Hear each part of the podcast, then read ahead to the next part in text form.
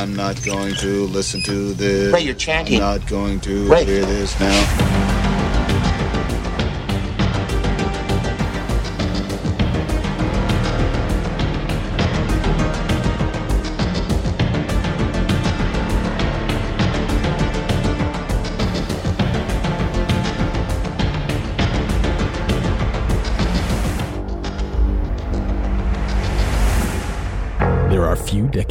Film history that have been as disrespected as the 1990s. But to really understand the decade in all its Zubazed hypercolor madness, it's going to take a couple someones who suffered through it the first time around. Elric Kane and Brian Saur are ready to relive every minor miracle that barely escaped the decade one month at a time. So shut your eyes, pinch your nose, and take the plunge. It's Pure Cinema Podcast versus the 90s.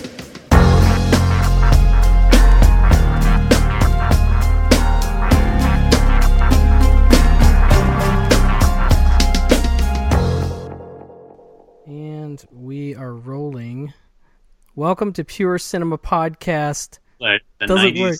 cult leftovers. Yes, yes, indeed. And what you heard instead of our normal intro is a very cool remix intro done by Bobby Roberts, who does the 80s All Over podcast. He does the actual voice for the intro of the show, I believe, and all the editing and stuff for the show. Um, so he was kind enough to kind of redo our theme and and redo an intro. So I thought that was pretty awesome. I thought we'd just throw it on the front of this. So yeah, so Uh, we're just gonna roll through a bunch of um, runner-ups. Is that what we're talking about, basically? After you watch all 20 of the next 90s recommendations all over. Yes, indeed. What you got, sir? All right, I'm going to start with one of my least favorite uh, types of movie, which is a period piece. I, in general, I'm not Mr. Period Piece, but sometimes when when one kind of knocks my socks off, I'm all over it. Uh, number 10 on my list, even though we're not necessarily numbering these, was a real surprise to me. Man, when I saw this movie in cinemas, I was just like, whoa, who is this new director? It's actually Ralph Fiennes' sister, Martha Fiennes, and it's called Onegin. I listened to you once all those years ago, and I. I feel that you acted honorably. I do not accuse you. Please. Tatiana, hear me. Please, Why? hear me. Why? Because I'm noble now. Am I noble enough for you now?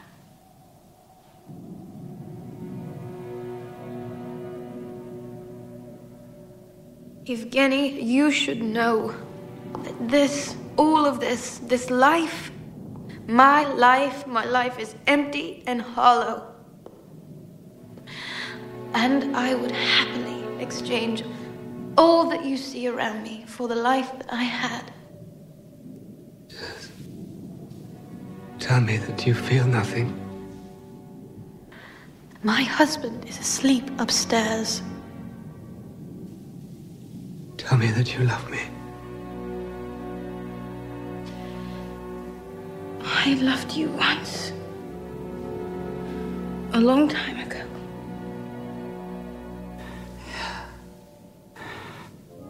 You haven't forgotten. No. Tatiana, I beg you, be with me. You you told me once that my heart would heal. So will yours, Evgeny. And has it healed? Hmm? Has your heart healed? Oh God. It hurts. Has it healed? Hmm? I don't think so.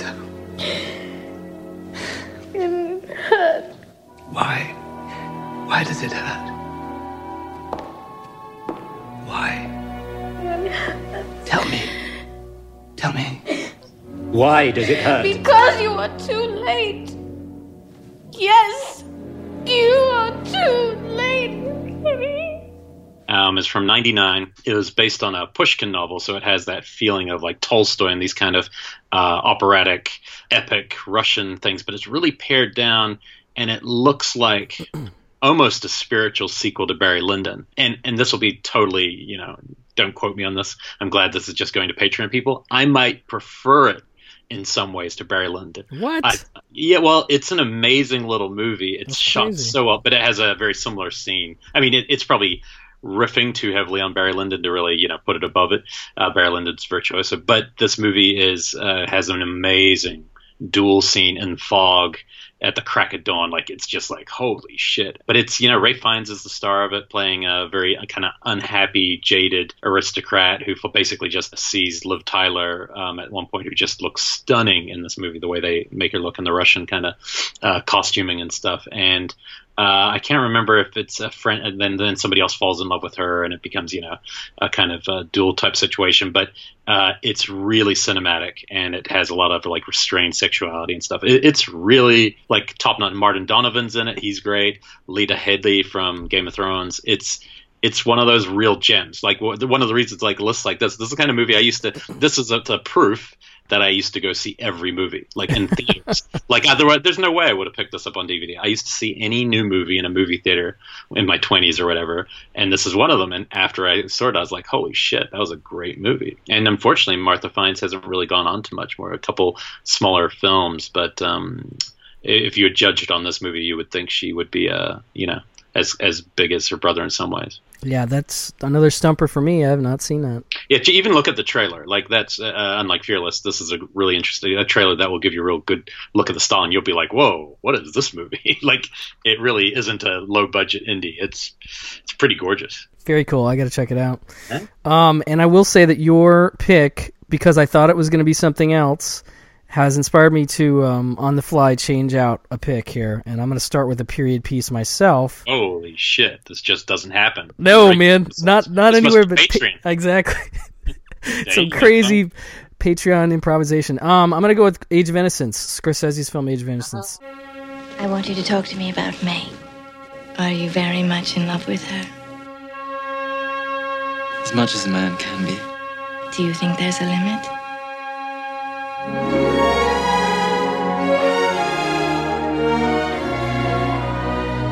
In a time of tradition, in a place of privilege. Newland Archer lived his life by the rules of his society. I want everybody to know What? that we're engaged. Until he met a woman who lived by her own rules. I think they're all a little angry with me for setting up for myself. I hear she means to get a divorce. She made an awful marriage, but that doesn't make her an outcast. I came to see what you were running away from. All I really want is to feel cared for and safe. Is there someone else? We should remember marriage is marriage, and Ellen is still a wife. When can I see you? I can't be your wife, Newland. Is it your idea I should live with you as your mistress? You gave me my first glimpse of a real life. And then you asked me to carry on with a false one. No one can endure that. I'm enduring it. Everybody knows. Have you considered the consequences? What the hell does that mean, sir? From the Pulitzer Prize winning novel, Shall I come to you?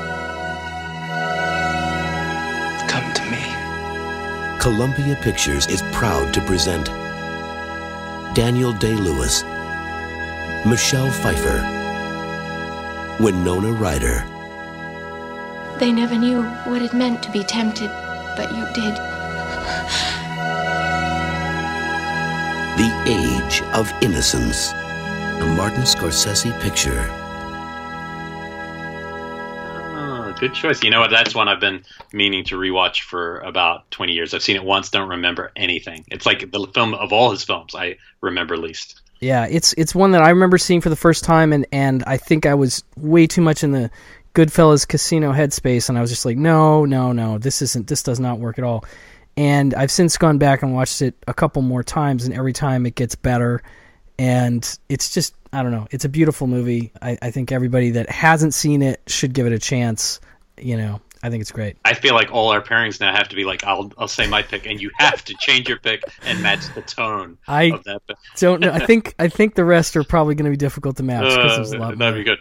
Uh, well, this next one uh, is just the. I almost put it in the the first ten, and I don't know what stopped me, but man, this is a, a movie that I find like just delightful, and it's not the kind of movie I normally you would normally associate with me, but I really love it. I haven't seen in a long time. It is by uh, of all the directors who have taken over the new Han Solo film. This is my favorite of the directors, Ron Howard. Uh, it's called The Paper. 99% of your time and effort goes into three basic things your house, your work, your family. Henry, you know those days that can change your whole life? This is one of them for us. For good or bad, it can happen either way today. So, you know, don't blow it. And all three of them pulling you at once in different directions. Every day, I'm behind from the minute I get up. I walk, talk, and think as fast as I can just to keep my head above water. Wait a minute! It's not even, it'll be too. Look, listen to me. Ow! If you put them all together, three of them want more than you gotta give. I'm on my way out at 8:25, and I just happened to notice that our presses aren't running. It strikes me as rather odd, since we are, after all, a newspaper. Gotta go. First of all, you look fabulous. Your family. I mean, they're, they're people, and so you figure you can get a little human leeway there. I mean, you figure they'll bend. You listen, I don't Henry! listen. You don't see! Of, cour- of course I see. I see what? So, what do you do about that? What is that, a gun? I told you, Sandusky's after me. When did you get so paranoid? When they started plotting against me. Uh, you want to run the story? You got five hours until eight o'clock. Go get the story. Oh, wait, what, what if these aren't the guys? What if they're innocent? Detain them today, we make them look good on Saturday. Everybody's happy. I saw the investor list. You are so good. Do you know how good you are at this? You drive me crazy when you're like this. Or what are you wearing? It's wrong. Not for today, it's not. Tomorrow it's wrong. We only have to be right for a day. People will read this, Alicia, and they'll believe us. Don't just take a position because it's the opposite of what she says. It's like watching a bunch of sixth graders. This is so good. I'm running this tonight. Tomorrow is fine.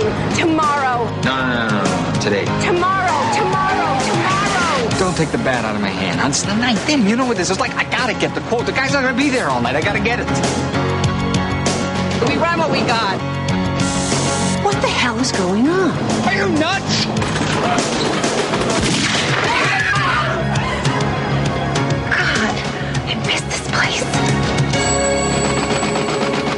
Oh shoot! I forgot that was from the '90s. Yeah, That's a- ninety four, and it's a fucking great movie. I like that movie a lot. and it's and it's Michael Keaton in one of his best last roles before he kind of fell out for a while. Like just he just wasn't in stuff before kind of Birdman. But he's he's just playing this uh, newspaperman, and he's always on a deadline. He's always behind. And then Marisa Tomei, his wife, is like you know nine months pregnant, ready to pop, and he's being offered a new job with the New York Times, a dream job or something that matters. And Glenn Close is his kind of rival at the same paper, even though they're friends. They're kind of always like kind of at odds about what the truth in the news is, and it feels very topical to now. It's probably got some of the social elements are probably a little dated and cheesy, but the actual uh, oh, and also Robert Duvall is you know the boss. Everything about the the chemistry on screen. But what I didn't realize till I just watched the trailer again before talking about now is I totally forgot that I just saw Spider Man this weekend and Michael Keaton, Marisa Tomei, Oh, and I shit. realized, oh my god! And then what's crazy is Michael Keaton looks like he's aged forty years. She looks like she's aged five. I mean, like honestly, they the, you look at this trailer and he looks like he's you know forty. He look now looks sixty. She looks the same age, pretty much. Uh, it's kind of nuts, but uh, this is a really great little movie, and it and it's proof that Ron Howard. I think when he when his material isn't too heavy handed, I think he can knock it out of the park. I Yeah. think his problem is when the stuff's a bit too epic or it just on the nose. He it doesn't work. But uh, the paper and uh, Parenthood and things like that, he's dynamite. You know. I actually really like Frost Nixon. I think. Oh yeah, yeah. Good point. a later one, and then I've heard that the car racing one with Thor that he did is good too. Oh yeah, Uh, I've heard that too. I didn't watch that one. I haven't. I've been meaning to watch it forever. Anyway, I'm gonna go with another movie that's kind of like it's not like the paper exactly, but it's it's a movie that definitely got some recognition at the time. Okay, no, it's totally different than the paper. Never mind. It's Dick. Tra- directed by Ron Howard. it's Dick Tracy. No, it's not directed by Ron Howard.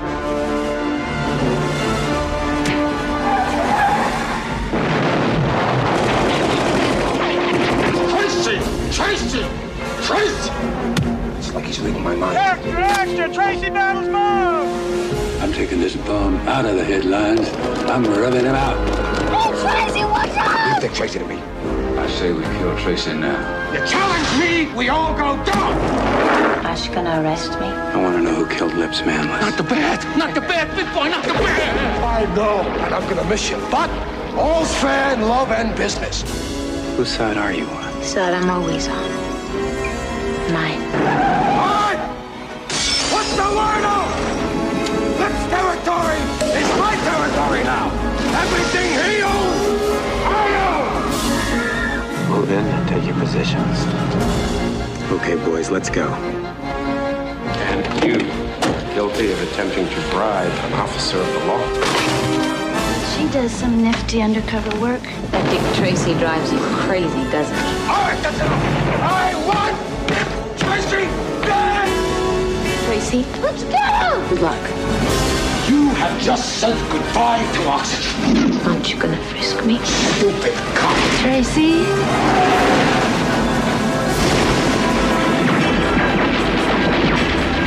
Warren Beatty is Dick Tracy.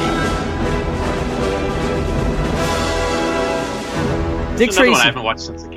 See, this is a thing where it was a huge deal when it came out. You know, there was collectors' cups and all the shit. every- McDonald's. McDonald's did a crazy big thing Oh, for like man. months. I remember it. You can become a detective in McDonald's Dick Tracy Crime Stopper game.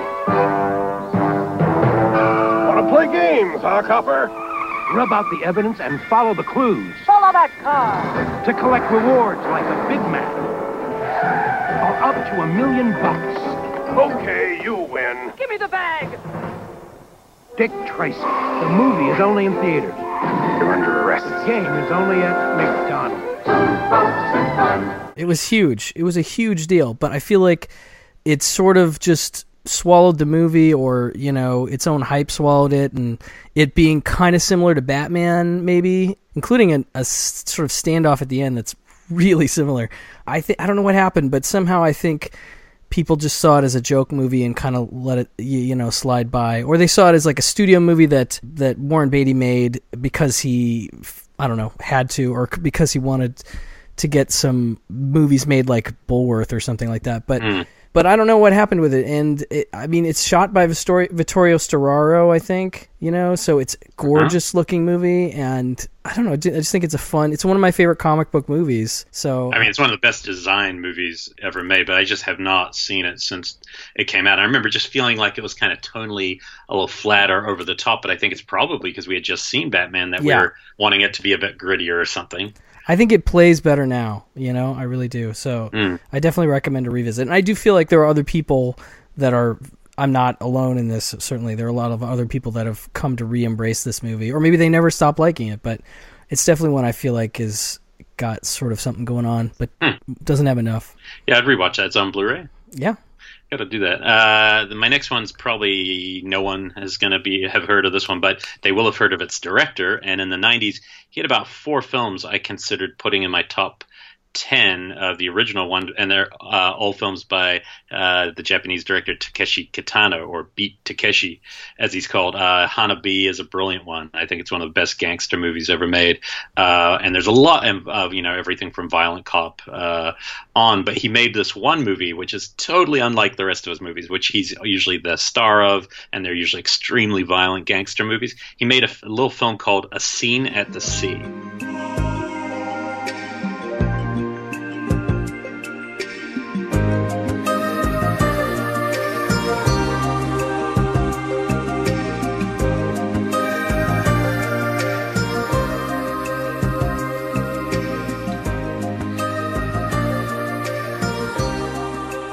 Oh, I love that movie. Oh, you've seen it? That's great. That's awesome that you've seen this. I had a friend who would uh, because he knew that I was into Kitano, but he kept saying, "Oh, there's this one film that I just he loved more than anything," and I wouldn't watch it for years because it looked so boring. And then one day I put it on, and I was like, "Oh my god!" It's so I would call it probably Kitano's Ozu movie, Yep. like a tribute to Ozu, and it is so Totally that. Beautiful. It is basically a uh, a teenager with like a bad hearing impairment, uh, but he's a cool, you know, he's this cool looking teenager. Uh, is a garbage man for the city, and he just goes around picking up garbage. Uh, he has a girlfriend who has the same kind of hearing impairment, so they're basically deaf. Uh, the two characters, and she always kind of just follows him around, and they're they go they kind of live in silence, basically walking around together. And one day he sees a on his trash run, he sees a uh, a surfboard that's been dumped and it's just so something you just don't associate with Japan. And he takes the surfboard and he goes out to the sea, uh, out to the beach, and tries surfing for the first time. And you know, falls on his ass, and all the locals like laugh at him and make fun of him. And his girlfriend every day watches him, and every day he goes down there and tries again, and she will and watches him. And I think it's kind of saying something like, if you can't hear people trying to tear you down, you can achieve something because he just keeps doing it. He doesn't take in what people are laughing at him and, until he gets, you know, better at surfing and the relationship maybe, you know, maybe might become questionable. But it's such a simple, simple, elegant. It's one of those movies you're like, whoa. It would be like, I don't know, like Kubrick going from Clockwork Orange to something just small and, you know, before sunrise or something. It's that unlikely. And yet, totally works. And I would couldn't recommend it enough. Yeah, that's a great pick. I- God, I haven't seen that since my Laser Blazer days. I remember we all those Kitano movies came out on DVD, and I watched. I think most of the big ones. Did I watch? yeah, um, there's like Hanabi and Boiling um, Point. I Boiling I Point can't remember and if I um, watched that. And Sonatine. Yeah, Yeah, they're they're all good. I mean, I think they're all. I, I- probably my favorite of all his movies because just it's a very mature kind of uh, gangster pick. Uh, but this movie is just so special that I wanted to make sure people uh, shared it. yeah. I don't know if I have the DVD. I, I got to get that now. That's a great one. Um, I love the Ozu. I'm Ozu- glad you saw it. I, I didn't expect you to have seen that one because it was only because rad. I only because I worked in a video store. That there's no other way I would have seen that because it came in and I noticed his name on it. And It's awesome. so my next one is one that almost made my my list. I mean, obviously these all almost did, but this one was on and off the actual list, and it's Schizopolis from uh, Mhm. Soderbergh. Ladies and gentlemen, young and old, this may seem an unusual procedure speaking to you before the picture begins, but we have an unusual subject. Turn. When I say that this is the most important motion picture you will ever attend, my motivation is not financial gain, but a firm belief that the delicate fabric that holds all of us together will be ripped apart unless every man, woman, and child in this country sees this film and pays full ticket price, not some bargain matinee cut rate deal. Turn.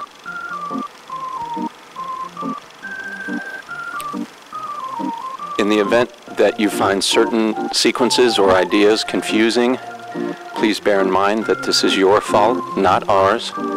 You will need to see the picture again and again until you understand everything. Turn.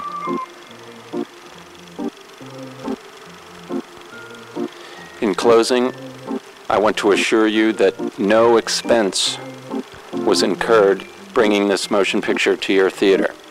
And now, filmed in its entirety and proven to heal minor cuts and abrasions, we proudly present Schizopolis! Just a very goofball, experimental, you know, new wave influenced piece of bizarreness that I just really, really like. Um, from an opening, He's really good in it too. Yeah, he's really good in it. He does this crazy opening speech to start the movie. It's very vignette-ish, which I've always kind of liked in comedies, you know, sometimes I mean, you know, things like Kentucky Fried Movie and what have you. So, I don't know, there's just something about that movie that I find really special. And I think the first time I watched it I was it was another case of like growing on me. I was like, "Oh, that was an interesting experiment," but I didn't love it, and now uh, there's parts of it that I absolutely love, you know. Munson! I don't need to tell you how critical this is. Hometown, pay per view, the eyes of the media. Here's what I need it should be lengthy enough to seem substantial, yet concise enough to feel breezy. It should be serious, but with a slight wink. It should lay out a new course of action, but one that can change direction at any moment.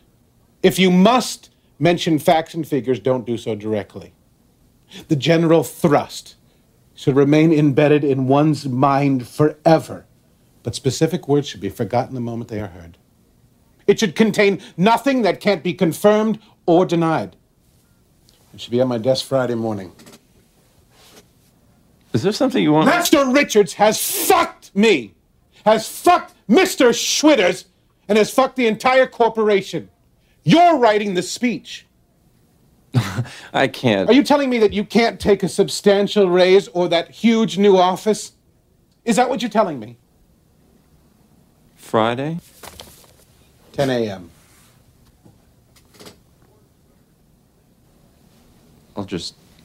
I, I know people that's their favorite of his movies. People, I know some people who really like that movie a lot.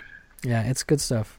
I haven't seen that one again for a while, but I, I did see it maybe 10 years ago, and I thought it was really funny and strange. Um, and I, I just love that it shows like what a weirdo he is. Like he's the kind of guy who could have been whatever he wanted. Like he could be the biggest director, he could be like a Chris Nolan type director, but he but because he's so weird, he wants to keep experimenting too, and I like that about him. Yeah, me too. He never settled. Um, my next one is another foreign film that uh, you might have heard of from your video, store days too. Uh, there's a director, a Spanish director called Julio Medem, uh, and he made a few films that I saw in a row that I, I loved all of them. Um, but the one I'm talking about is The Red Squirrel. Te quiero desde mis entrañas. ¿Y tú? Sí. ¿De qué color son? Qué imbécil. No me acuerdo de mis ojos. ¿Qué les pasa a mis ojos? Ever hear that one? I don't know. You might have stumped me It's again. um, you might. It's basically a guy is about to commit. They're very these very romantic, surreal, funny, and kind of dark, almost like Almodovar-esque kind of almost thrillers, but not quite. Hard, it's just that perfectly '90s kind of cinema. But it's it's opens with a guy who's about to commit suicide, I think on a bridge or something, and uh, as he's kind of you know fighting with himself, he uh, to jump whether to jump or not, a girl riding a motorcycle goes off the bridge and has a bad accident, and he's like, oh shit! So he goes help her and takes her to the hospital and she's forgotten everything. So he pretends that they've been in a relationship for four years to the doctor and then he takes her home. And then it becomes quite surreal and strange and it's definitely kind of borderline becomes a thriller but it's also like a, always kind of romantic. It's it, if you've seen spanish movies from that period it'll make sense. Uh, but you might you'll recognize a couple of the movies he did after that. Uh, uh, one of the ones that you might not know is uh, lovers of the arctic circle was also kind of a big art house one which is great but sex and lucia which was more recent like the last uh, 10 that, that's one that most people have seen but the this thing I always remembered it. It's a really good trailer too. If you look it up, just really strange, and it will give you a good taste for it. But I have a um, real soft spot, one of my favorite subgenres, and something I've made a very a long list of for yeah. And I'm not sure if I put on Letterboxd or if it's still in movie, but about amnesia movies. I think it's like my if I was ever going to write something, I think I'd write something about all the different various forms of amnesia or characters who forget their past because it's such a cinematic device. It's such a kind of ludicrous thing when you think about it, uh, because you don't know anyone who's ever had it. you know what I mean? And yet it works so well with movies, and it's been used so many different ways. So this this is one I, I kind of found for that. But what's cool about it when I looked it up is that Stanley Kubrick was such a huge fan of it. Apparently, he purchased the director's own personal print, which wow. I just yeah, it was just on IMDb. I was like, oh, cool. So good to know he he dug it. So I think if you're uh, into those, if you like um, you like that thriller period of Almodovar movies that he's been doing in the last like 15 years, uh, you'll probably dig this. Well, I do have an on the fly pick for that. Cool. An amnesia comedy mm. from 1994, Clean Slate. Can I guess? Oh, okay. Sorry. Yeah. no, no, I was gonna guess. I was gonna guess Amateur by Hal Hartley. Oh, that's another amateur. I forgot there was 90s amnesia he comedies. Out, he falls out the window and loses his uh, memory. That's hilarious. Your name is M. L. Pogue. Whenever you go to sleep, you lose your memory. Whatever you do, don't panic. Imagine every morning you wake up, you can't remember who you are. Your name is M. L. Pogue. Will you kiss me?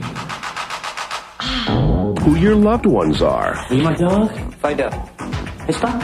Rusty. Or for that matter, who the hell any of these people are. Seen all your faces here today, uh, John and Susan and Mary and, and Fred and Ethel and Little Ricky and Now, Detective M.L. Pogue has to figure out what's up with his friends. How's Dolby doing? Oh, he's uh great. Really? I heard he was shot. Uh, except for that, yeah. What's wrong with his dog? Who he's in love with. The woman sleeping next to you, her name is Sarah Novak.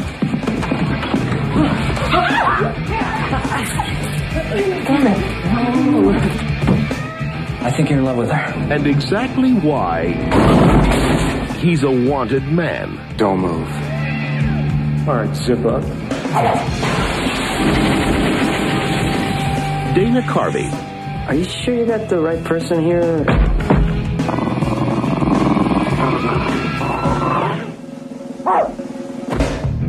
Valeria Golino. But I didn't mean to get you into this. Can you forgive me? Sure. Who are you? In the story of a detective He made it after all. This is the path we took. We started here. Then we went here, here, down here, over here, here, here, and ended up here. who doesn't have a clue. What are you doing here? 11.30. On the dot. Ready? I'm... For what? Clean slate. What is this? Oh, oh, that's what those were. Thank you. A truly unforgettable comedy. I love Clean Slate, dude. I love the dog with the depth perception problem. Oh, it's so funny. It's so it's such a silly sort of seemingly throwaway comedy, and, and yeah, it's kind of that, but it's more clever than that, and it's very much like anticipating Memento in a lot of ways. You know, I mean, yeah, it's, it's the same story pretty much. yeah, totally. It's a guy wakes up in the morning and has a tape recorder that he plays for himself to kind of remind himself who he is and and he's a private eye so it's this really hilarious screwball idea of him trying to solve a case a complicated case while losing everything every day and having to start over again and he's sort of adding to the tape every night before he goes to sleep but anyway You it's a Garth? what's that. It's Garth. yes indeed garth yeah it's great it's great Yeah, that's a fun one. Was that your actual pick? Yeah. No, it wasn't on my list at all, actually. But but when you said amnesia comedy, suddenly I'm like, oh, and that totally fits the bill. So I like it. I like it. I like where you're going. Uh, number six, some uh, shockers. Uh, if they listen to that, might have heard us talk about this in the past. But this is a, a movie I've only seen once, and it really stuck with me. I, I hope there'd be a Blu-ray of it because I'm in the mood to see it again. It's it's a spiritual sequel in a sense to Wild at Heart. It's set in the same world as Wild at Heart. Some characters overlap, and that's Perdita Durango. Well, my name is Perdita Durango. Do you wanna come with me?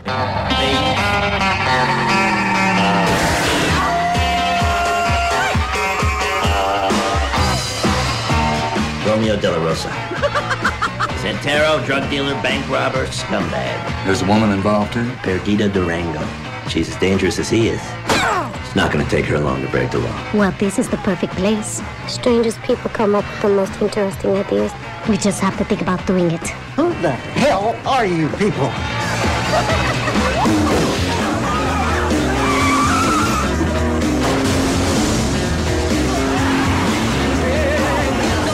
Mr. Santos will be counting on you, and I hope you don't let him down. Give him the money we agreed on, then kill him.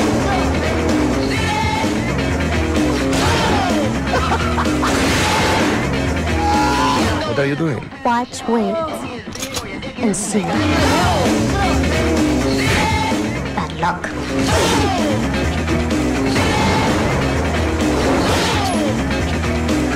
I'm gonna put the song I know you're gonna like. Listen to this.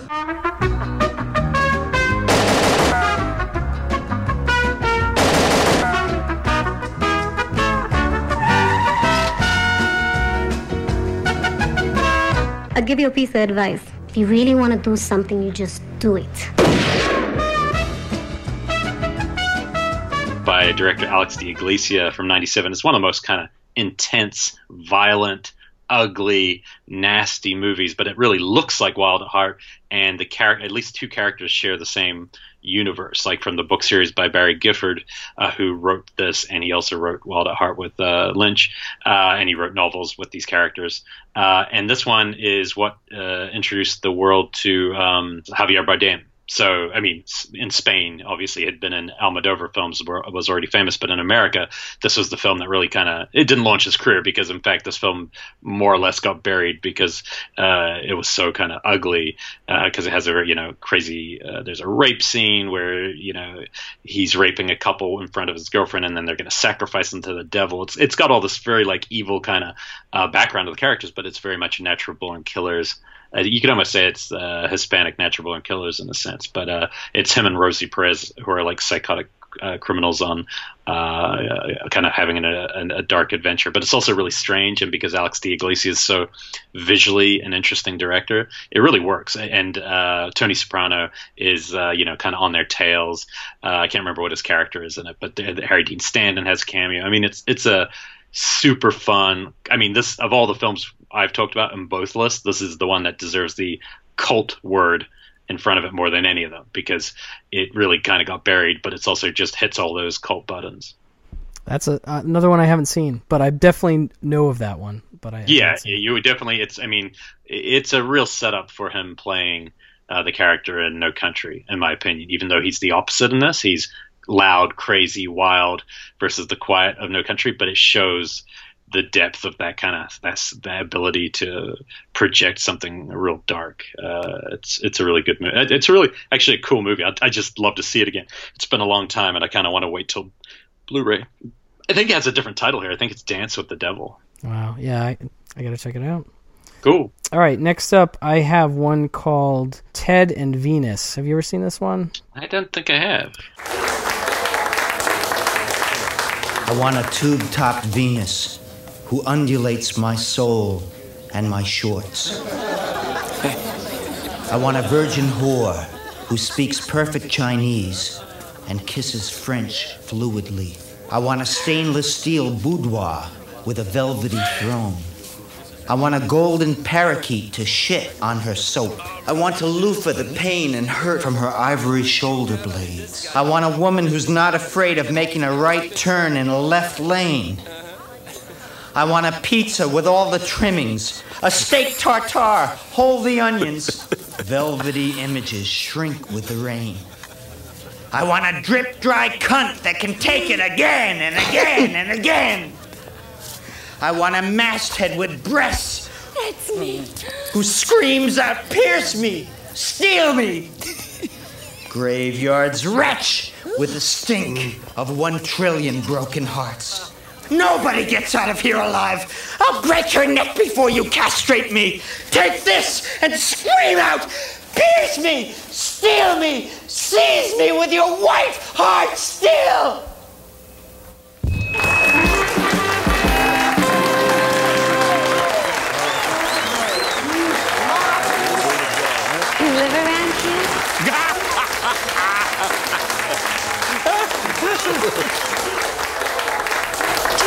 Uh, that was quite delightful, though it certainly wasn't the poem we gave you the award for. You seem to have added some, well, you've taken some left turns yourself. It was really uh, very interesting, very interesting. Thank It's kind of obscurity now because it's, I think, still um, VHS only, but it's kind of creepy to watch because it is a Bud Cort movie and he is one of my favorite humans. Yeah, I mean he's one of mine too, and that's part of the reason I think some people would dig this.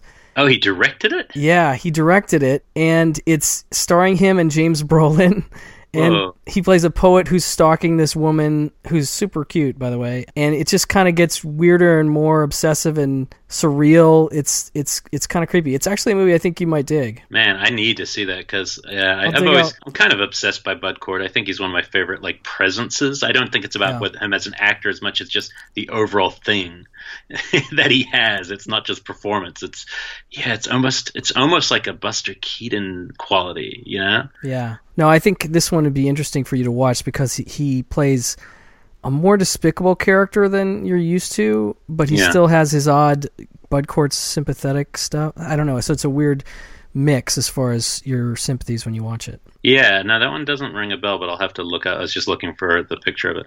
Um, very cool. I'll have to check that one out. Uh, my number five uh, is the by the great John Sayles, and this again is like one of his more unlikely movies that I would have loved, but I love it, and that's The Secret of Roan Inish.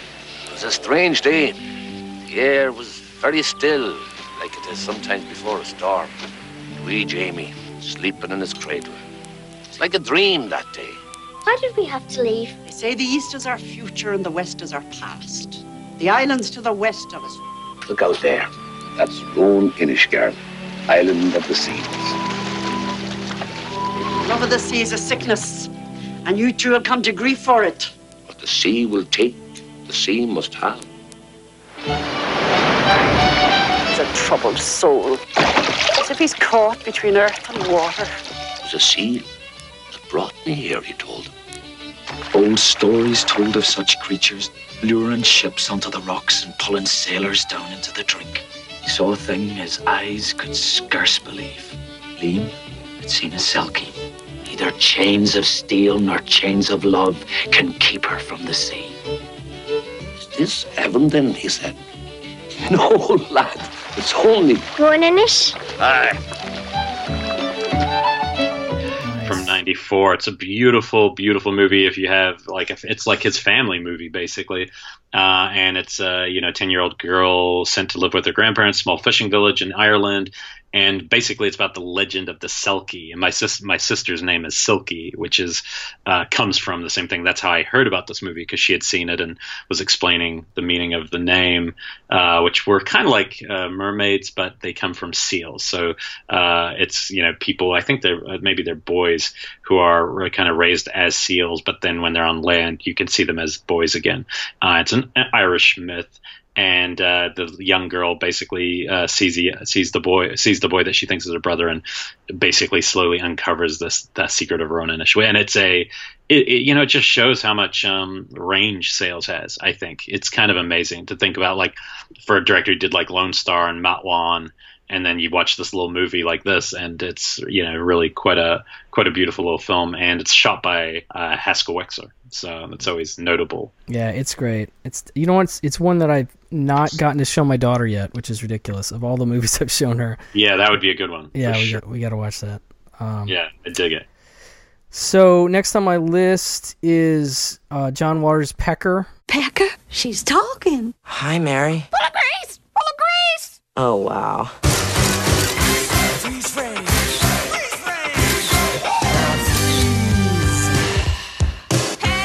Pecker! Pecker.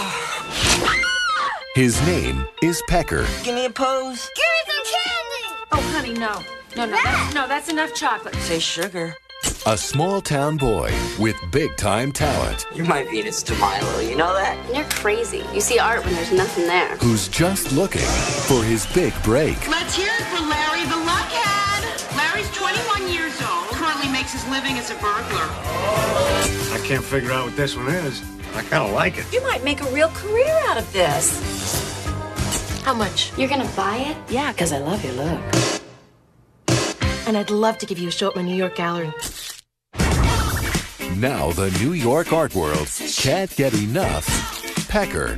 They really are something special. The Whitney Museum wants to schedule a peek at Pecker. To Pecker. pecker We're all famous. Are you homosexual? Uh, no, I'm not.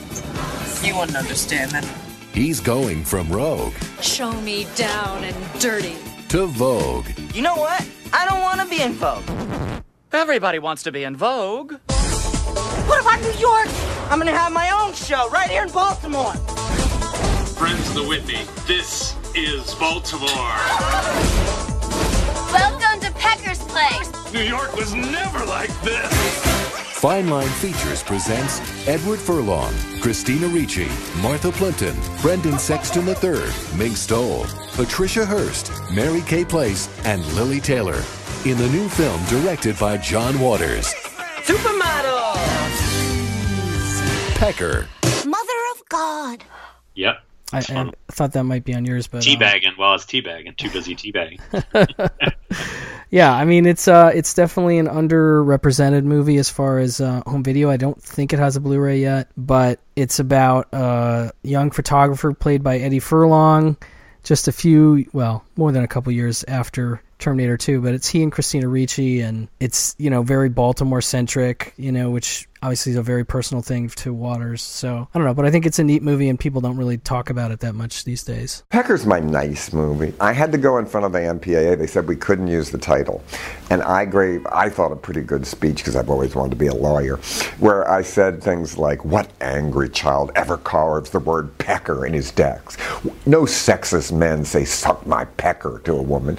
Uh, you know, and then I thought, how about Free Willy? You allowed that in London. Uh, how about Shaft? And I named all these movies, and they were just looking at me. And then they said, okay. Yeah, that's a fun movie. I, I also kind of have a soft spot for. Um, I'm not sure if it was '90s, but is his uh, uh, what's the director one where he's making the film? Oh, Cecil B. Demented. 6:46 p.m. in the name of underground cinema. Baltimore, Maryland. All Hollywood has come east for the premiere of Some Kind of Happiness. There's Mayor Fenwick leading the procession of stars to the gala event. And now the moment everyone's been waiting for. Honey Whitlock, starlet to the stars, gorgeously dressed, makes her grand entrance. And now for the moment you've all been waiting for. 7:02 p.m. When the word is given, we will seize the cinema. I am Cecil B. Demented, and this is a kidnapping.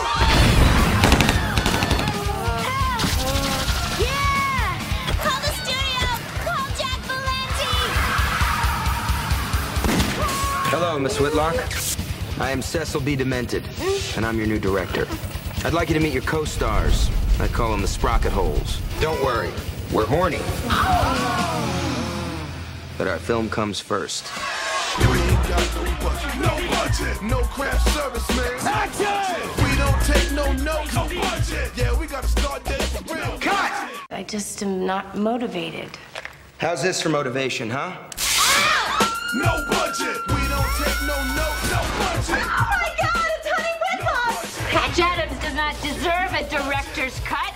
The first one was long Yeah, Cecil B. Demented has some sequences in it that too. they're laugh out loud funny. Like there's a part where their brand director names like Fassbinder on their bodies with like hot like iron brands and stuff. I mean, it's just kind of like I, I got to watch it again. I knew it was ridiculous, but I also thought it was quite fun.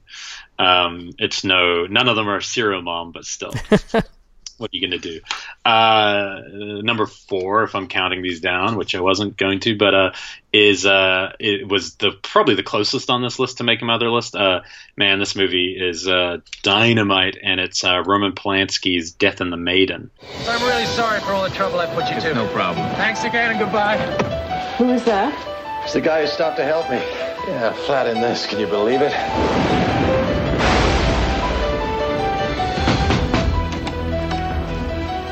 I forgot to take it out. I drove all the way home before it hit me.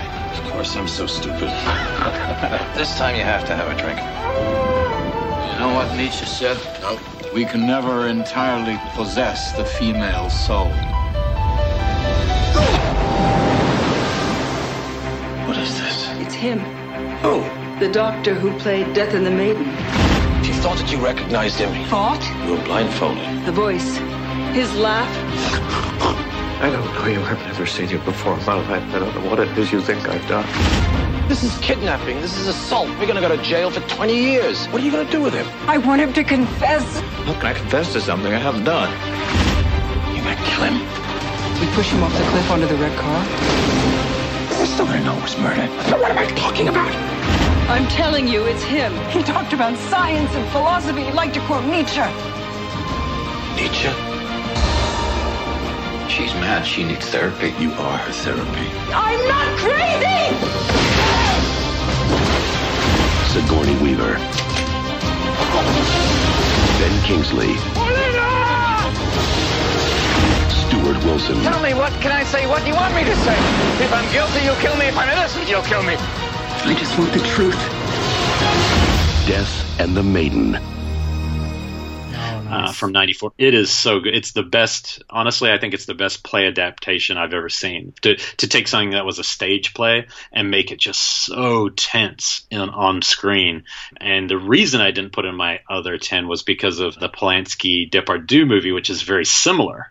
They actually have a lot of commonalities, so I put that one on because it's even less known, and I really love it. But this one's um a pretty amazing film. It's uh, Sigourney Weaver is living in a, somewhere in South America with her husband after a major coup has kind of collapsed uh, and, and, like a political uh, dictatorship has been overthrown and, and uh, they there's a storm and her husband has had a flat tire and a man uh, drives her husband home and she hears his voice, which the man's Ben Kingsley. She hears his voice from inside the house, but doesn't see his face, and she just freezes and is scared shitless. And her husband comes in and she says, "That's the man." And he's like, "What do you mean?" And she's like, "That's the man who you know held me captive and raped me every day for a year." And he and I, I never saw his face. I only heard his voice. And so then basically they more or less you know take Ben Kingsley's character hostage, and he completely denies it the whole way through.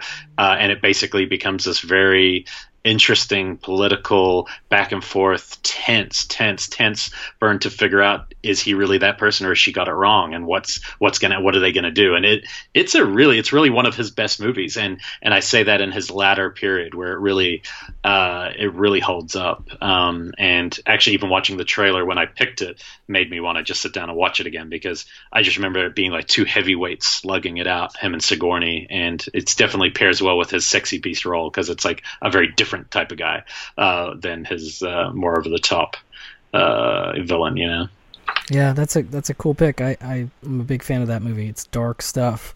Yeah, it is. Next on my list, going back into comedy territory for a little bit, and this is um, Mannequin on the Move. Long ago, in a faraway kingdom. Do not draw that sword unless you intend to use it, sir. A dashing prince and his lady fair ran into a few problems. A symbol of our eternal love. You have cursed my gift! Frozen forever until she meets a true love from another land. And that is the legend of Hauptmann Konig's enchanted peasant girl. A thousand years later, Jason Williamson started a new job. Well, lucky you. It seems we have an opening on Mr. Montrose's staff. Give me cheekbones, or give me death. And found the girl of his dreams. 2.5 billion women in the world, and I'm trying to score with a statue. There is definitely something wrong with me. Gesundheit. Dankeschön. You're welcome. Whoa! Whoa! Why are you running? Why am I running? Why are you moving? Why? God! After a 10 century snooze, The lights are beautiful. How does it all work? Uh, well, she's got some catching up to do. it's diet soda. No calories, no sugar, no caffeine. Oh, we had something like that back home called water. Who's in the bathroom? No questions, please. We do not fall in love with empty things unless, of course, their daddies are rich. And in this case, her daddy's a redwood, so I forget about it. Jason. It's not what you're thinking, Mom. He's in love with a dummy. Oh! The count is here to preview the display. Are you sure you're supposed to be out in the daylight? Get back. I want to see the enchanted peasant girl now. Where is she? The enchanted peasant girl's alive. That is impossible. I have to save her, Hollywood. No one messes with Count Spretzel. I thought Cupid aimed for the heart. Hey! I learned this from the Marines. You were in the Marines? Yes, they were looking for a few good men, and so was I. Jason, come on! Mannequin on the move. Look out! Stranger things have happened. Where have you been all my life? Frozen. That the sequel? That is the sequel, uh, Mannequin Two, and I, you know, I'm a big Mannequin fan. Yeah, I, I like Mannequin a lot. You know, it's it's one I saw in those driving years when it was really formative for me. I totally saw it there and, and dug it. So it's it's the sequel that I think people kind of discredit, and Yeah, I I, think remember it. yeah, no, a lot of people maybe haven't even seen it, but it's got William Ragsdale from Herman's Head and obviously from Fright Night. I always Well, and, and let's let's just be clear, Fright Night Two. Fright Night 2, of course, yes. We should mention that. So yeah, it's just it start it starts in a much more ridiculous way. It starts in instead of Egyptian times, it starts in like King Arthur sort of era type knights and stuff, and flashes forward to the present day, and it's super. Oh shit! You're right. I remember that now. Yeah, it's it's it's definitely dumb, but it, Chris, it's got Kristy Swanson in it in the Kim Cattrall role, and I like her a lot, so it just works for me. And it's one that I feel like people should. If you've been skipping it all these years, definitely don't don't do that. Go watch it. It's it's on Blu-ray. So Don't wait. Get Mannequin on the move. yes, indeed. Uh, my next number three is a double because it's two films, but they're both about an hour each, and they were released together on the same VHS tape. Uh, and they are both they're my two favorite movies by this director, who I love most of his movies, and that's uh, Aki Kaurismäki from Finland.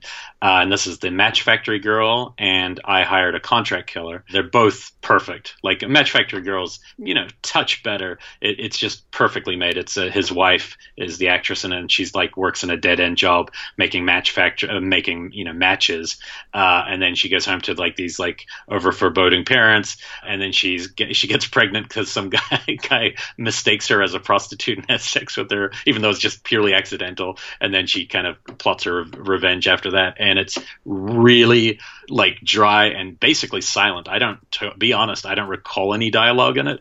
That's kind of how he makes his movies, but that one particularly, I remember being almost completely silent and stone faced and pure 100% Buster Keaton type uh, humor that they're going, just very much like that film I recommended back in our uh, 2000s underrated uh, songs from the second floor by um, uh, Roy Andersson. Very similar kind of style. That film's brilliant, and anyone I have ever met who's seen it thinks it's like one of the best films they've seen. So it's got real power to it and just uh, humor. But the second one, it might be of uh, interest to some people because it's uh, the the Jean Pierre Léaud who played Antoine Doinel in uh, the five films for uh, Francois Truffaut plays this guy, and he's basically he's made redundant from his job, so he's so upset he wants to kill himself. So he hires a contract killer to kill him, and he Wow. goes to the seedy bar. A ginger ale. Where I come from, we eat places like this for breakfast. I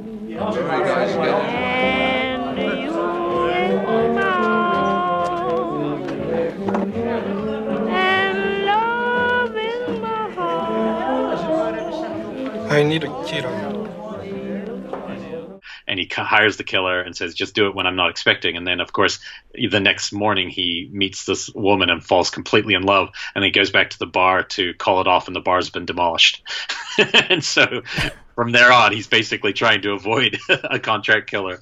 Uh, they're just like really perfect movies, these two, and and it's interesting because I think maybe the running time is why these are my two favorites of his because they're so short. It's like they're just the perfect length for the, something that's basically silent and simple and and funny and dry, versus when they're two hours, which a lot of his other movies might be. Uh, but he, all his films are really interesting. If you've never seen any of them, The Man Who couldn't remember his past or the man who forgets i can't remember what it's called is a, is one that kind of got a lot of attention maybe won Cannes at one point but um, aki is a special director Yeah, I haven't seen enough of his stuff. You're stumping me all over the place tonight, dude. those two you would really that would be the starting point like i would tell anyone to jump in with those shorter ones Yeah, I, I need to see those. More comedy. Uh, this one is. I don't know why I have such an affection for this one. I think it's just really adorable to me, and that's Blast from the Past. You almost got us killed. I told you I've never driven before. We'll never drive again. You said it would be easy. Well, I was wrong. Say, is this your house? Yes. I like it. What are you bitching about now? What are you doing here? I forgot some of my stuff. Your stuff? Yeah. Let me see that. Oh, you came back for your underwear. Excuse me, these are Ralph Lauren's. How'd you get in? Thanks. And who's this interesting looking fellow? This is Adam. Adam, this is Cliff. How do you do? I do fine, Adam. How about yourself? You, uh, doing any good lately? Go home, Cliff, wherever that might be. Sheena Gilroy's apartment. You remember her? She's the uh, model who went to Harvard. Well, I better be going. Bye, Adam.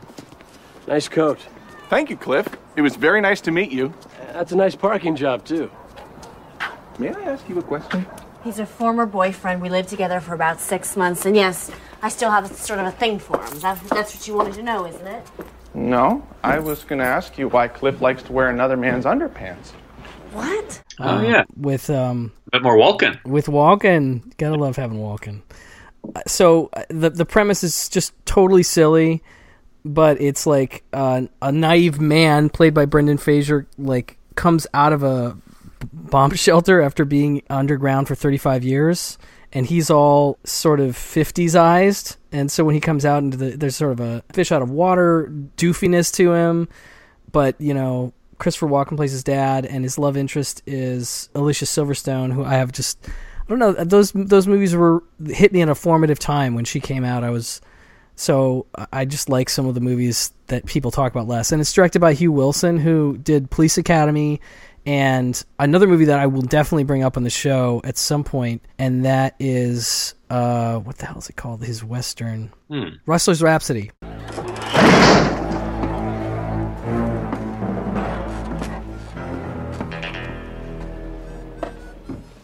I smell sheep. Bad guys work for the colonel. Now, there wouldn't happen to be any sheep herders in here, would there?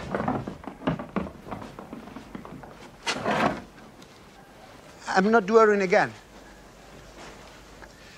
And I'm not going to do anything that might in any way cause you.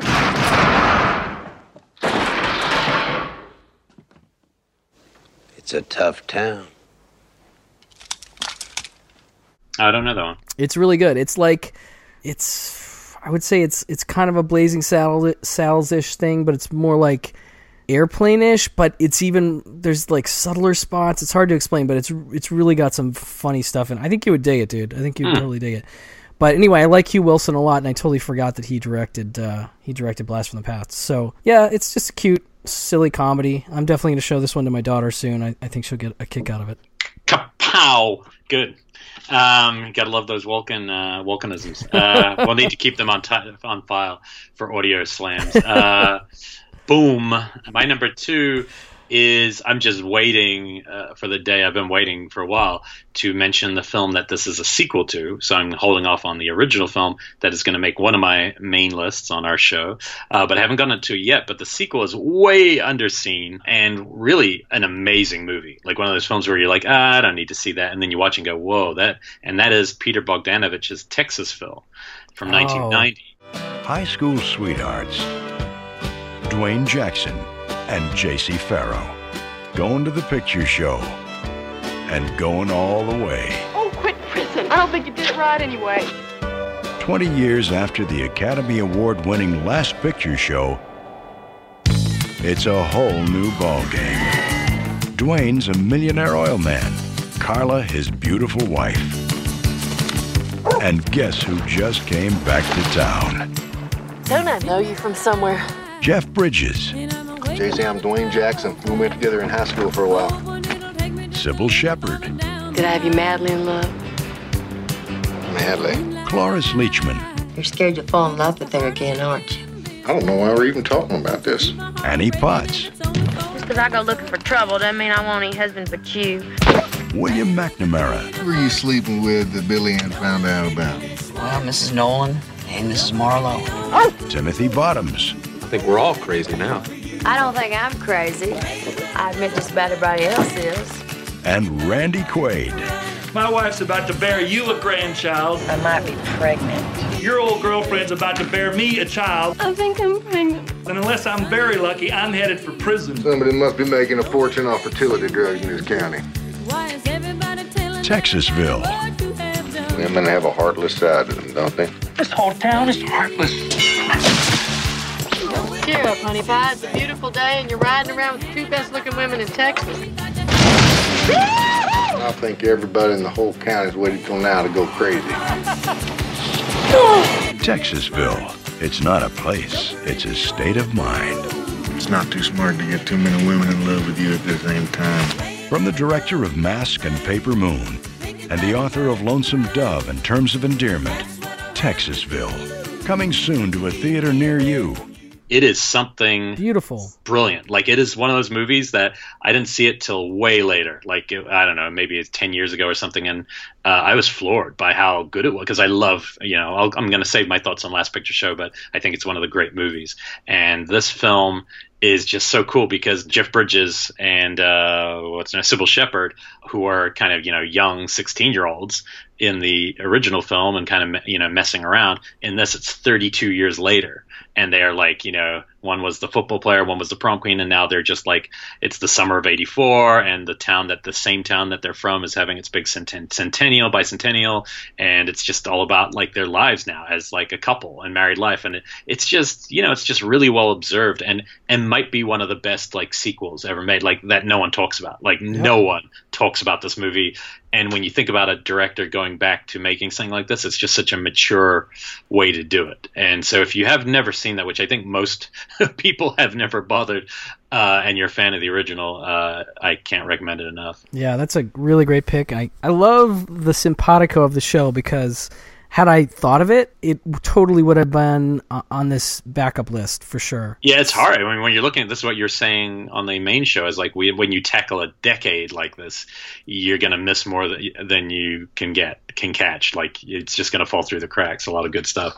I don't think that's on Blu-ray yet. I'm pretty sure it's not. Um, that's another reason. I mean, they should be packaged together. You know? Yeah, it's, it just doesn't make any sense. There's no reason. I wish. I, I, maybe it's just a rights thing. I wonder why Criterion didn't ever. Anyway, it's great. I agree with you, and totally. You don't see a lot of sequels like that where it's so many years later and the same characters. It just doesn't happen. Um, I wouldn't be surprised if um, Linklater's whole thing is influenced by those. The whole Before Sunrise, Oh. Before Sunset. I think it's all because of that film. That would be one of my guesses. it's crazy that I never put that together until you you mentioned I, it. I, I'd but- never thought about it till this exact second, but because it's Texas and just the way it's charting a couple, It's all those hundred years- percent, hundred Yeah. percent, got to be an influence. That's great. Yeah, we'd have to ask him one day. That'd yeah, be I'd love to ask him. I'm sure he would acknowledge it. Yeah, I, I'm sure he loves. I know he likes Bogdanovich, so Yeah. he, he's hundred percent one of us in the way that I just think is so cool. If you go to YouTube, you can look up introductions that he and Lars Nilsson have done for various screenings at the Austin Film Society. And they're all fantastic. All his intros are just great. You know, whether he's talking about Blue Collar. I think he did Blue Collar. Oh man, what's the one I just watched? Anyway, he, there's tons of great stuff. Go look those up. Um, next up for me is a movie called Last Night. Coming up on the last night on the planet, and you're listening to CKRT. Good evening. I'm calling from the gas company. Rest assured that we will do our utmost to keep the gas flowing right until the end.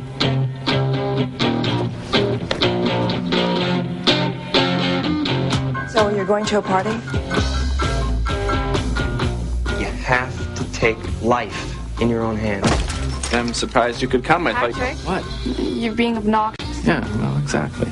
Look what Santa brought you last night. It's not really Christmas today, is it, Mom? Would it hurt you to play alone just once? My car got attacked. But what I do find pathetic is people saying as soon as they hear that the world is ending, they rush out and try and hook up with someone like it was closing time at Studio 54. I want us to be together. It's not like I wanted sex with you, but I do feel like I, I, I like you. Tell me something to make me love you.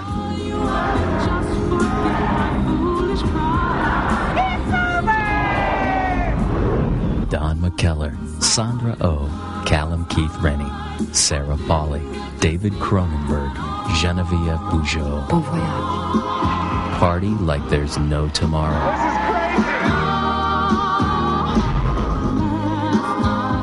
Last night, I just don't want to risk having bad sex today. Oh, dude, that was that was. Wait, is that? Are you talking about the end of the world one? Yeah, yeah, that's the one. Isn't that 2000 or is that 99? 98. I I got a listing for. Oh shit! Yeah, that would have totally been on my list. Of I love that film. Yeah, it's I- one of my favorite film. End of my favorite of those like eh, coming up to 2000 end of kind of the world thing. That was easily my favorite as well. Yeah, Good it's, pick. it's great. I mean, I compared a little bit to Seeking a Friend at the End of the Yeah. World, which I Yeah. I like a good deal too. I, I probably like this a little more, but but I really like that movie, and, and I like End of the World dramedies, and that's what this is. But it's it's Canadian.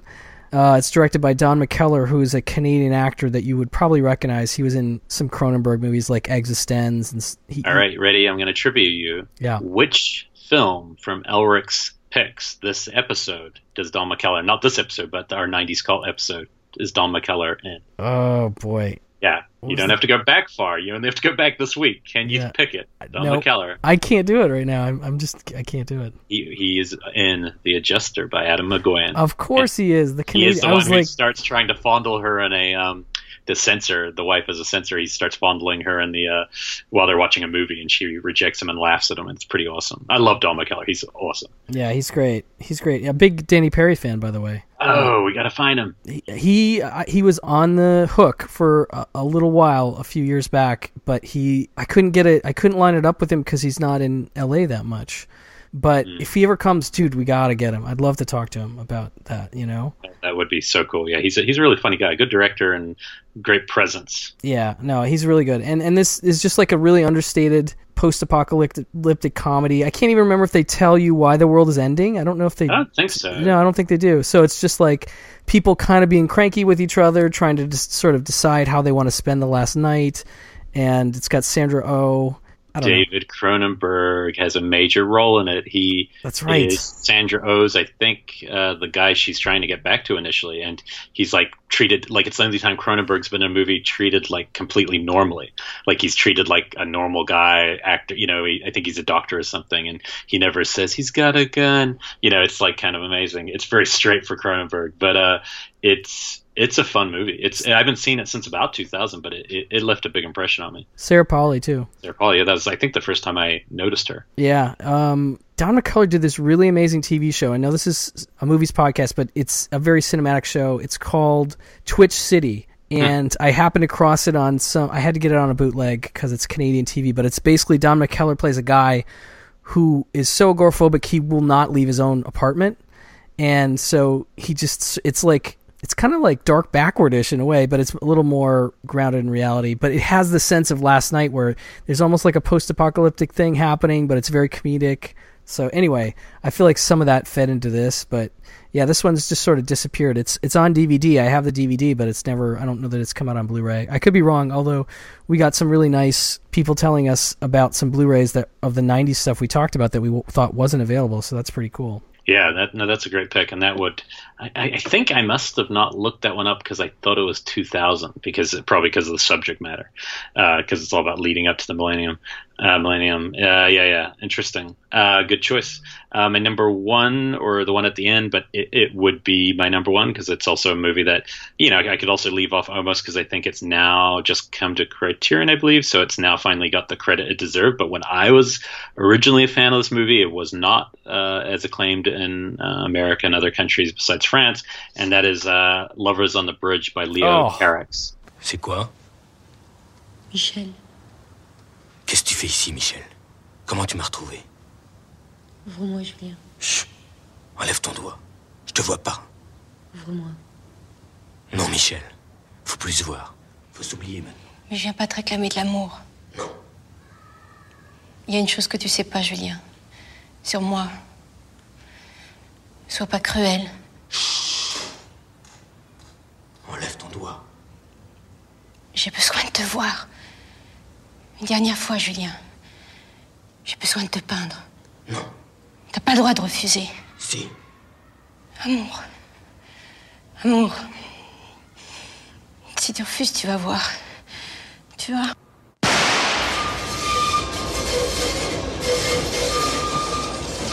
I just think it's like one of the best movies I've ever seen. Oh period. Oh my like gosh. flat out masterpiece. No, it's it's it's it's fantastic, dude. That's crazy that I totally left that off. I mean, now my I It should of- have been on my other list. That's the thing. yeah that and it should have been on mine too. I It's think I just had so many esoteric ones on there that I, you know, kind of forgot about it. And yeah, that's crazy that I I can't believe I left that off. I, now my number one is going to seem ridiculous because it's so trite in comparison. But yeah, that is le- legitimately one of the best movies I've ever seen, and I saw it.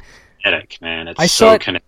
Man, I saw it in such a great way. You know the Real Grit screening series at all? Yeah, I've heard of them. Yeah. Yeah, so it's it's a great series. It's on Sunday nights at the AFI. Although I think they may be on a high. I don't know. I'm sorry on hiatus right now. But they do a thing every year called the Real Grit Six Shooter, and it's all free. You have to kind of get on the list to do it. But they run six films in a row at the AFI in the screening room, and they usually have people introduce the films. Now I'm totally blanking on who. I feel like it was an editor. Ryan, someone. Yeah, introduced um, and picked the movie. So like, uh, I'm trying to think. John Dahl picked like Ace in the Hole and introduced it. That was killer. And then I can't remember who who picked um, Lovers on the Bridge, but I'd never seen it, so I saw it theatrically for the first time, and it just blew me away. Absolutely blew me away. It's it's one of the most expensive French movies because uh, well, it's Juliette Binoche and uh, Denis Lavant, who uh, you would know, uh, people would know. He's he's just an incredible uh, performer from um, uh, Holy Motors, more, most recently also by Carax. But Claire Denis, uh, was the one that you know a lot of people would recognize him from. But he was in the first uh, three Carax films in a row, each one kind of getting a little older uh, with the director, kind of growing up with a, a, a Carax. I guess I would liken Carax in a way to France's Paul Thomas Anderson in a sense. Like I think they have a lot of similarities in their style, their approach, and the way they make movies, like making it with some of the same kind of people repeating. But this is just a movie that has so much energy. It's too like vagrants. Juliette Binoche is losing her eyesight. Denis Lavant is really like you know he's a fire breather who looks like he's kind of lost his mind a bit and looks very out of it when you when we first meet him. And it just builds this incredible portrait of the two people kind of on the outside of French culture, uh, but on the backdrop of this Pont Neuf Bridge, which is like I think it was the oldest bridge in Paris, and in the background the sequence of with the crazy fireworks. And I've heard that the film because they recreated the bridge to film on like really was an incredibly expensive movie. So it definitely deserves cult in the sense that when it came out, I don't think it did particularly well initially uh, in France because of the, compared to the cost, and it really hurt his you know reputation in some ways. But then of course you know it's gone on to just knock people knock people's socks off, and just recently I think got the Criterion release right. I I don't. I'm not sure. I think it's on Blu-ray, but I, I can't remember who put it yeah, out. but I know it was very recent, and it's yeah, it's it's truly dynamite. If you if you're into oh, it was Kino. cinema- Sorry, Kino, Oh, ah, put, Kino. Okay. put out Lovers. Yeah, it's it's just literally. I'm, I just it was one of those things where you I couldn't have seen it in a better way because I didn't have. I mean, I knew of it and I'd heard people say it was good, but enough time had passed between the great praise of it that I was literally like, "Oh, this will be interesting." And to have a movie just completely bowl you over, uh, it was an incredible experience. it's basically the greatest thing that can happen to you. Like, and if you're a movie person, that kind of blind going into something and then just being, especially if it's not a movie you would normally seek out on your own, and then you watch it and it's what just like fucking you know blows your mind. I've had that a number of times happen to me. But I think that one I found on VHS, but still, I know exactly what you're saying. It's it's it's what we all want. It's that high you want to kind of repeat. Yeah, that would have been a good way to close this episode, but I'm going to close it in a really stupid way with uh, a movie that I still have a lot of fondness for, and I still think it's a great. It's it's kind of my Joe Dante esque pick in a way. I mean, it's it's not Joe Dante esque because Wait, but we already we already talked about Celtic Pride. no, not what, not what I was, Beantown, baby. not what I was thinking of. Um, man, another one just occurred to me, and that's Diggstown. You know the difference between a hustler and a good con man? Hustler has to get out of town as quick as he can. But a good con man, he doesn't have to leave until he wants to. Hi. Even. Two things we never joke about here in Diggstown, Mr. Kane. Our boxing and our betting. I never heard of no Honey Roy Palmer. Could take on any ten of you in a day. Nobody can take ten men. Any ten, any day. I'd bet a thousand on it. But would you bet two thousand bucks on it? I got ten thousand dollars against your thousand. How's about your hundred thousand dollars against my ten thousand? You're not serious. Roy's in, right? I mean, I haven't asked him yet. I know you're here to try and pitch me on something, but I'm off the con, man. I'm out complete, forever. All right. What do you mean, all right? I mean, if you're not interested, you're not interested. Pick me up at eight. How old is this boy? 48. 10 men in 24 hours? He ain't gonna last 10 seconds. Now, you fighters, you do exactly what I say, you make a thousand dollars. Emily, I need your help. Kind of information that can get you killed. Dear Lord, give us the strength to tear this man from limb to limb.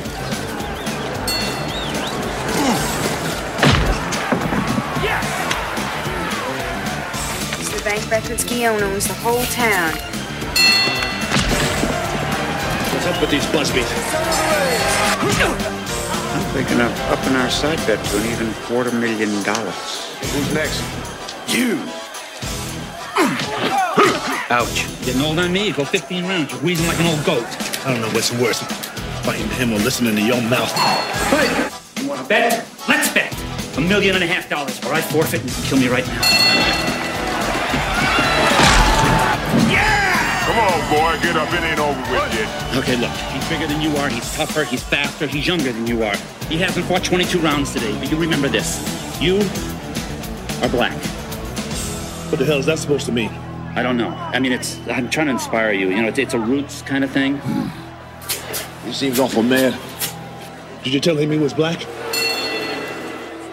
Diggstown is a good cult movie. It I was- remember the cover, but I don't remember. It's a gambling movie. It's a Michael Ritchie uh, boxing gambling movie with um, Oh. James Woods and Lou Gossett Jr. It's it was one of my the, my coworkers' favorites when I worked at Block. Anyway, that's that's another cult movie for this, but but mine is Peter Hyams's Stay Tuned from 1992, um, which I just think is a really still very funny television parody, basically. Because it, I mean, you, have you seen this one? I don't. It does. I mean, I love Peter Hyams, but that does not ring a bell. It's got John Ritter, Pam Dawber from um, oh man, uh, from Mork, Mork and Mindy, Ah. Jeffrey Jones, Eugene Levy's in it. It's basically like this family. They're sucked into a, a hellish television set, and ha- Oh, and they have to survive like all these like twisted versions of shows that they are in. Like instead of Wayne's World, it's like Dwayne's Underworld. Three Men and Rosemary's Baby. Yeah, I mean it's it's just very silly, but they're so they're in the TV and the kids are trying to get them out, and it's this whole thing. Sorry to disturb you at this hour, but I have something you want. A new TV? It broadcast programs no one had ever seen. Wednesday at 9, don't miss an all new episode of The Silencer of the Lambs. Then one night, Roy and Helen Knable got sucked in and discovered that hell is one TV show after another. Let's welcome our new contestants, Roy and Helen Nemo! And they're starring in every show. I've watched enough wrestling to know one thing. It's all fake. No one ever gets. Not fake. Not fake. So the object, the object, Mr. Pierce, is to kill them before they reach the end. Oh my God, we're cartoons. I am not a mouse. I'm Helen Knable. I have two beautiful children. Mom? Our parents are trapped in television. Now, they can't go home. They can only switch channels. Where'd he go? Hey, lady, watch out! And every series is a nightmare. That's entertainment. Because Satan is the sponsor. Okay, everybody, head spins. Very good. Very nice. Well, time to rock and roll. Start me up. You got to start me up. Start Don't miss this comedy from hell. Party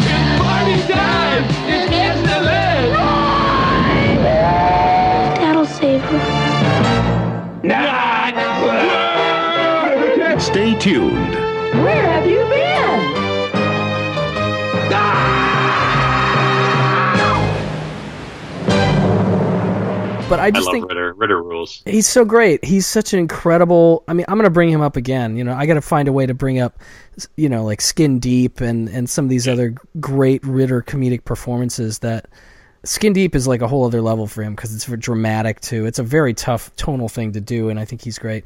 But yeah, he's one of the great comic actors of our time, and I think because of his television stuff, he's a little bit marginalized and not to say that he's not good on the television, but you know, Three's Company just eclipses everything. And you look at the work he did with Peter Bogdanovich; he's fantastic, and you know, he's noises off. That's another comedy that I should have totally put on this list. That's a really great screwball with. Um, in fact, that should be my number one. Forget it, I'm changing it. Here, Dottie, where's Dottie? Everyone's always so nice to everyone. Isn't she just, I mean, she really is, isn't she? Belinda's being all you know. Freddie, my darling, don't you like a nice all-night tech rehearsal? Only thing I like about tech rehearsals is you get a chance to sit in the furniture. Oh, Freddie, my darling, it's so good to see you cheering up and making jokes. oh, is that a joke? Ah, the a nice company to work with. It's such a happy company. Wait till we get to Broadway in six months. If. Wait till we get to Cleveland in three months. Lloyd, my darling, are you all right? I'm starting to know what God felt like when he sat out there in the darkness creating the world. And what did he feel like, Lloyd, my dear? Very pleased he'd taken his Valium. Well, he had six days, of course. We've only got six hours. And God said, Where the hell is Tim? And there the hell was Tim. And God said, Let there be doors that open when they open and close when they close. Do something? Doors. I was getting the bananas for the sardines. Doors. Doors. I bet God had a stage manager who understood English, too. Tim, honey, that door won't close. And the bedroom won't, you know. Oh, right. Lloyd, he hasn't been to bed for 48 hours. Don't worry, Tim. Only another 24 hours, and it'll be the end of the day. Noises Off is better than Stay Tuned, but they're both great. You could double it as a uh, John Ritter um, comedy night. Only these Patreon supporters will know just how uh, you know crazy and fly by the seat you are. Uh, bad. You usually make your list like two years in advance of our episodes. That's true. And here you're just doing it on the fly. I can't believe it. Yeah. I wish we were going to New York in a couple days so we could record some in person on the fly. if only. If only that was a thing. Well, that Uh, was fun going all over the 90s, and I think uh, hopefully there's a few more gems in there. It was hard to just limit to those first 10. Yeah, no, I, I mean, I had, I had like three or four more like Good Burger and Shakes the Clown and Pie and shit. So I mean, like, there's so much stuff from that decade. I can't even.